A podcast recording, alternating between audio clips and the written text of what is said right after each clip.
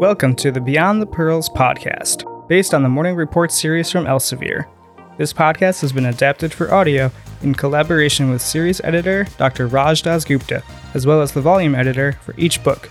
Each episode features an in depth case dissection format and aims to deliver practical, concise, and easy to digest information. And now, here's today's episode. Hello, and welcome to the Beyond the Pearls podcast. My name is Dr. Suzanne Boyle. I'm a nephrologist at the Lewis Katz School of Medicine at Temple University in Philadelphia, Pennsylvania. And today we're going to be going over the case of a 20 year old female with polyuria and polydipsia. If you were following along in the Beyond the Pearls book, this is case number 30, and it was authored by Dr. Mark Rileys, Patricia Lorenzo, and John Carmichael. So let's meet our patient. This patient is 20 years old and she presents to your clinic with polyuria and nocturia for the past four days. She states that she has been urinating every hour and wakes up several times throughout the night to urinate. The urine is voluminous and clear in color. Additionally, she complains of constant thirst and has been drinking large amounts of water and an electrolyte sports drink. She has tried not to drink any fluids or caffeine products within one hour of bedtime, but this has not helped. During the evaluation, the patient excuses herself to urinate and get a drink of water. Okay, so we have a patient who is presenting to us with polyuria, nocturia, as well as polydipsia. What should we ask her? Specifically, what should we ask her about the nocturia? Well, it's important to ask about the nature of the nocturia when evaluating a patient with urinary complaint. Under normal circumstances, the kidneys produce less urine during the night, allowing people to sleep through the night without having to urinate.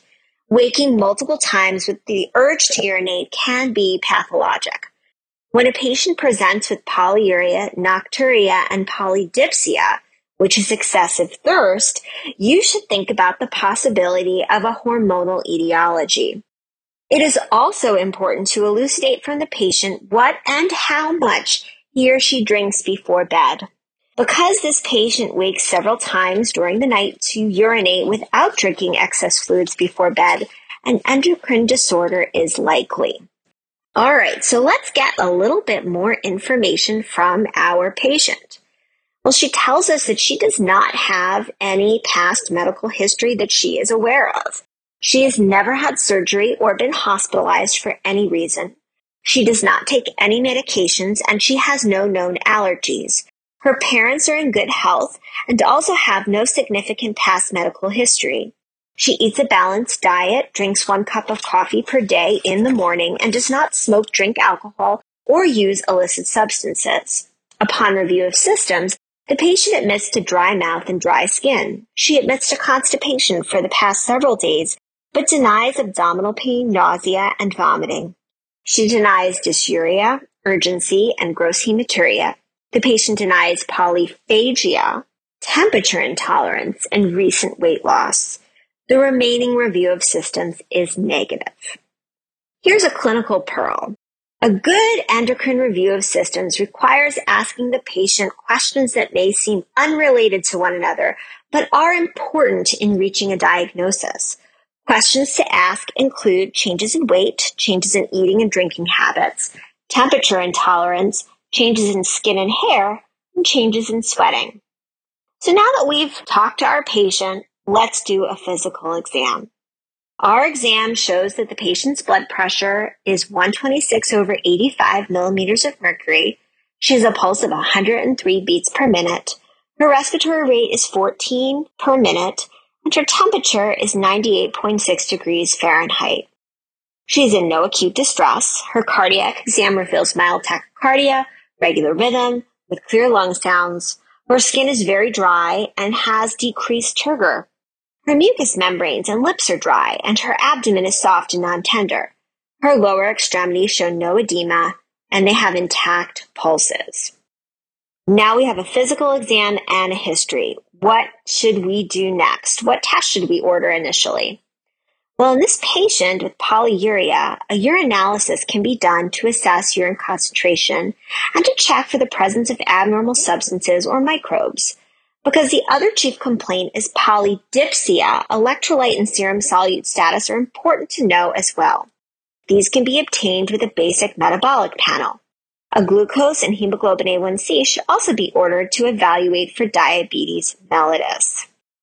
So we go to the urine, we obtain a urinalysis, and this reveals a urine osmolality of 180 milliosms per liter with no other abnormal findings. A basic metabolic panel shows a serum osmolality of 295 milliosms per liter, a serum sodium of 142 milliequivalents per liter, glucose of 96 milligrams per deciliter, and calcium of 9.7 milligrams per deciliter, with all other values normal, including an absence of protein or glucose in the urine, a complete blood count is normal, and the A1C is 5.4%, which does not suggest a diagnosis of diabetes. So, while the serum sodium in this patient is within the normal range, a value in the upper range of normal can still indicate existing pathology. However, sodium near the upper limit of normal usually does indicate a relative water deficit. Increased serum sodium concentration provides a stimulus for fluid intake to replenish urinary and other losses. Patients who have access to water are usually able to prevent hypernatremia. Remember, hypernatremia means that there is a relative deficit of water to serum sodium. All right, so what is our differential diagnosis at this point? We know that a urine osmolality less than 200 milliosms per liter in conjunction with polyuria often indicates the presence of diabetes insipidus. Diabetes insipidus is a condition in which the kidneys excrete large volumes of dilute urine. Patients with untreated diabetes insipidus produce greater than 3 liters per day but can exceed 18 liters per day. This excess water loss is attributed to a problem with the normal functioning of vasopressin, a hormone secreted from the posterior pituitary that facilitates the reabsorption of water in the collecting duct of the kidney. There are several forms of diabetes insipidus, or DI. These include central DI, nephrogenic DI, and primary polydipsia, which is also sometimes called psychogenic DI. Central DI is caused by dysfunction in the synthesis, transport, or release of vasopressin from the hypothalamus or posterior pituitary. Nephrogenic DI is the result of resistance to the action of vasopressin by the kidneys. Primary polydipsia is the result of chronic excess fluid intake that impairs the release of vasopressin. The normal actions of vasopressin on the nephron act to conserve free water in the urine. The treatment for each form of DI is different, so it's important to differentiate which form is present in this patient with further testing before proceeding with treatment. Because the patient shows no signs or symptoms of infection, a urinary tract infection will be low in the differential diagnosis despite the presence of polyuria. Other conditions that cause polyuria and polydipsia are diabetes mellitus, elevated calcium in the serum, otherwise known as hypercalcemia, and medications such as diuretics. It is important that several diagnoses have already been ruled out through the initial laboratory testing that we have done. Uncontrolled diabetes mellitus is a common cause of polyuria. The kidneys are only able to reabsorb a certain amount of glucose and the rest is excreted in the urine. Glucose in the urine creates an osmotic gradient, thereby increasing water excretion.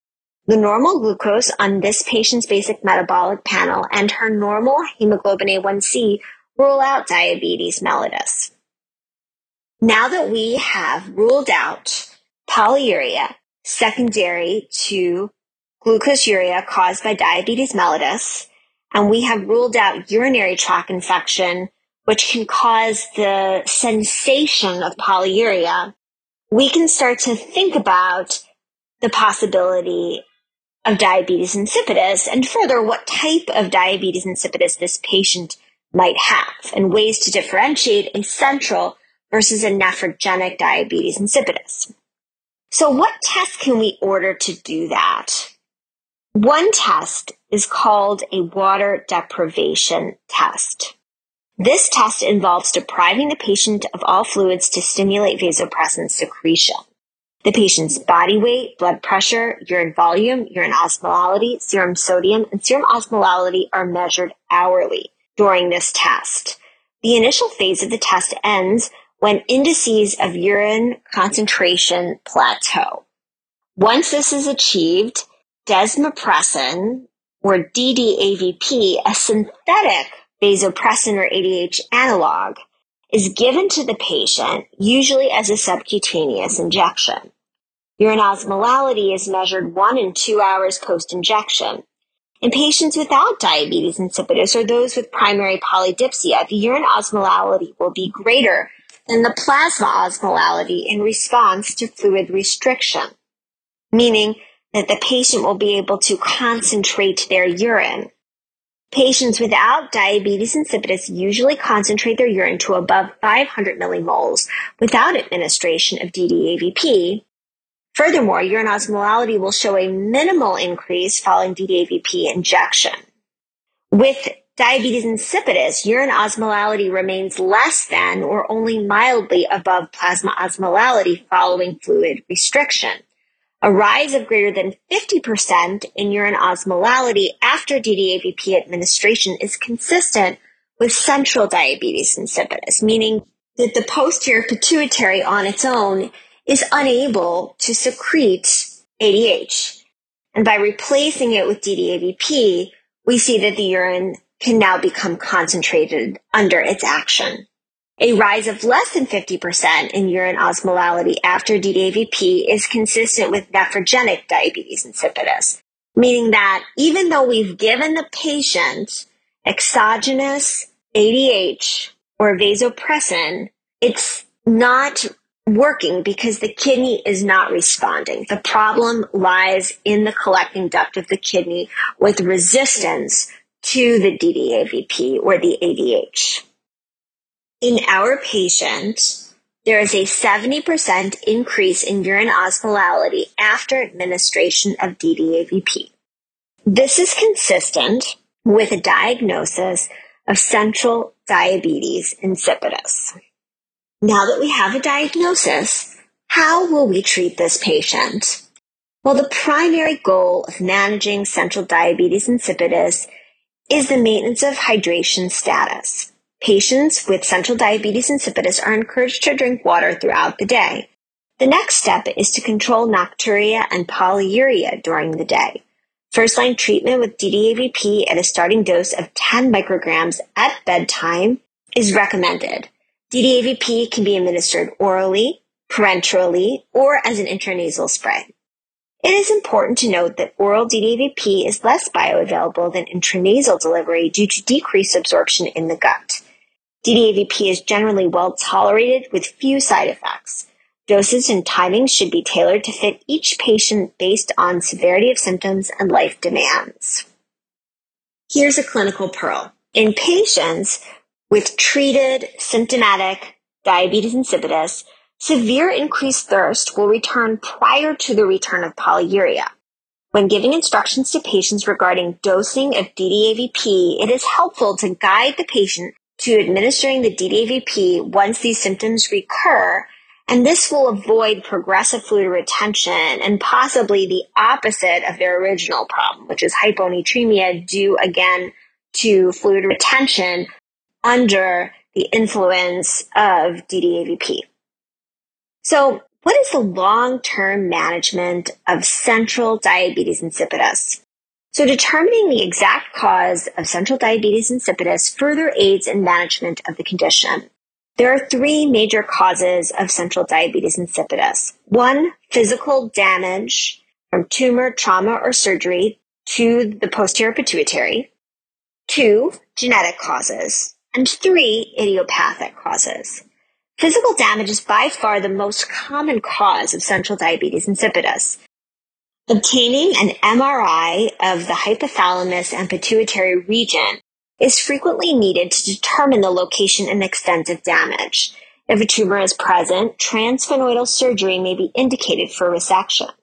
Patients with physical damage, whether due to trauma or neurosurgical intervention, may also present with symptoms of other endocrine disorders and visual field defects. Familial central diabetes insipidus is exceedingly rare, and genetic mutations have only recently been discovered. Idiopathic central diabetes insipidus may have an autoimmune origin, but more research is needed to determine this. So in our patient, the treatment course included starting 10 micrograms of intranasal DDAVP at night. She responded well to this and she ceased having nocturia almost entirely, and her daytime symptoms are being controlled very well on this dose.